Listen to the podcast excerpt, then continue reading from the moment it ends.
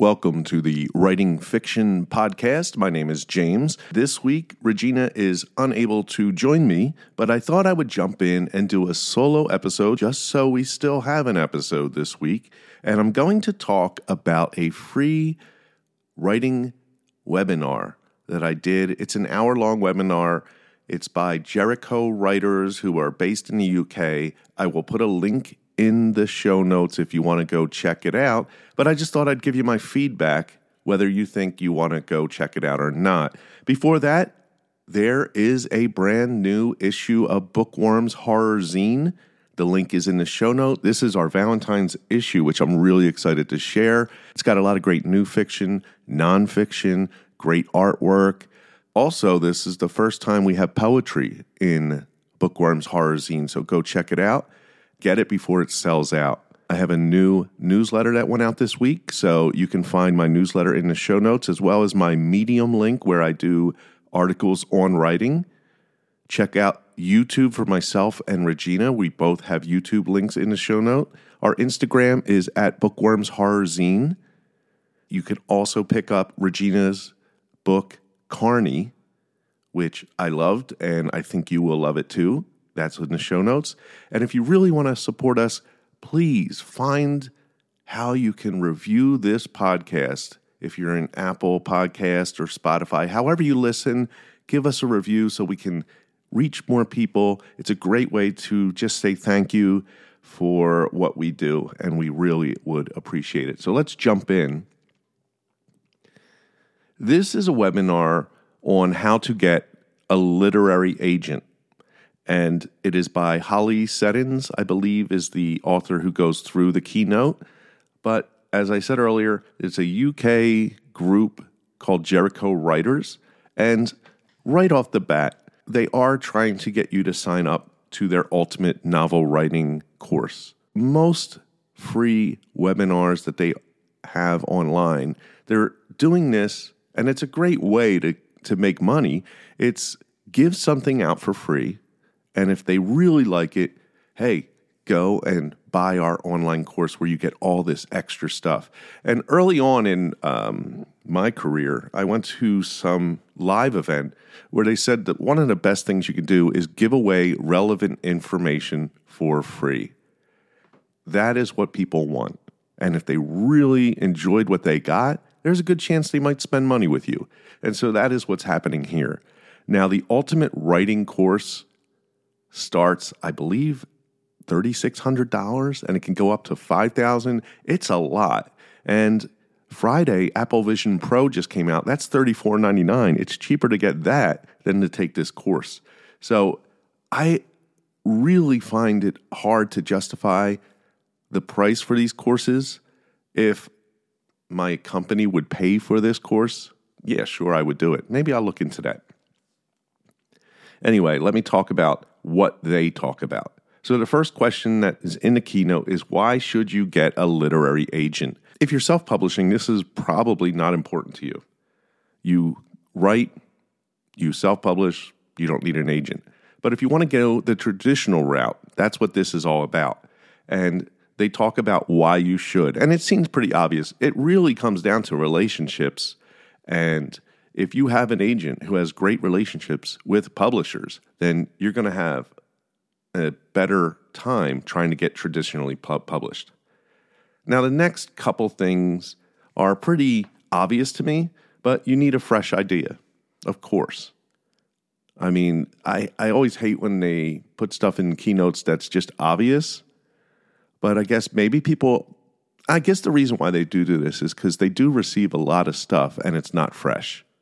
So they're trying to say, like, look, really look into what you're doing. Is this a fresh idea? Because otherwise, you're wasting your time and our time. And so if you're just doing another Twilight, then, you know, unless it's a fresh take on Twilight, you know, you might be wasting your time trying to get an agent. Know your audience. Now, this is important. You don't want just any agent, you want an agent who specializes in your genre. And if you don't know who your audience is, then you probably don't know who your genre is, or vice versa. You need to know your genre so you know your audience, so you can then tell, find out which agent you want to go with. You don't want to go to a fantasy agent if they and if you want horror and they're not asking for horror. And that comes up later. We'll get into that. The next point they go into is take the craft of writing seriously. This is another one I think that is obvious. I'm not sure why this needs to be stated. It could be they have an hour long keynote and they need to fill the time, so they put these obvious things in. Also, let me pause for a second. It's not an hour long of information, it's 30 minutes, not even. Probably the first five minutes is them talking about the course they want you to buy. Then I'd say it's about 25 minutes of the keynote and then 30 minutes of questions. Not even 30 minutes of questions, it's probably a good couple minutes of questions and then questions related to the actual course they want you to buy. So that's what you're getting when you're doing this. So it's not like an hour of like, wow, just flooding you with information you really want. I did get a couple good things out of this, so I will bring those up when I get to it. No matter what, always take your writing seriously. And that means working hard, which they get into next, is write the best book that you can. So you're taking your work seriously. Now you need to write the best book you can. Don't submit something that's half assed. You should know this already. You want to do your best work. You want to have it proofread. You want to have somebody look it over. You want to go back and rewrite and make it the best thing you can. But don't get to that. If you listen to a previous episode of Writing Fiction, don't get to the place where you're a perfectionist and you never get anything done. You need to finish and submit. This one I think is important hone your elevator pitch. So they talk about that. And I really think that's important because so many people come to me and tell me this story that they have in their head. And it's just a bunch of rambling scenes or characters they think are interesting. And it's like, there is no story. You're just telling me uh, this happened and this happened. And it's like, what what is this about?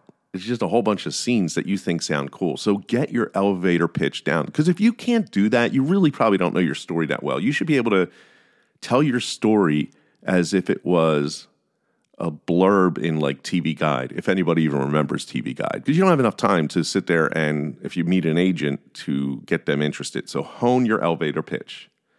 Next is very important get your submissions correct. This is something we've seen with bookworms where we have specific things we want you to do. So the most recent Bookworms, which is out, but we asked specifically for love horror, like related to love or relationships, anything like that. Don't send us something that doesn't have to do with that. We have specific a number of words we need. So you got to follow those guidelines to the letter. Don't think that they're going to think you're so brilliant. The minute they see that you didn't follow the guidelines, you're going in the trash. So follow those guidelines. Shortlist agents strategically. So find a list of agents that fit what you're writing. You don't need a hundred of them. Get like maybe 10 that you think you want to submit to. Work on submitting to those 10 agents that fit what you're trying to write and follow those guidelines specifically. So you can hear more about that in this webinar. But that was something I was like, hmm, I think they suggested like 10 agents at a time submit to. Then they talk about what agents are looking for, and there's a, a bunch of stuff they get into there. How to spot a dodgy agent or a publisher. And you can listen to that. Now, here's where they go into the value of the course they're selling. They have relationships with agents, they know who they can trust, they know who would be a perfect fit for you, they know the guidelines. So, what they're saying is they hold your hand and make sure you get your book completed and submitted and hopefully published. So then when they get into questions, uh, there's a question that I thought a lot of people would be interested in. It says they someone heard that it's difficult to get an agent if you're writing a series.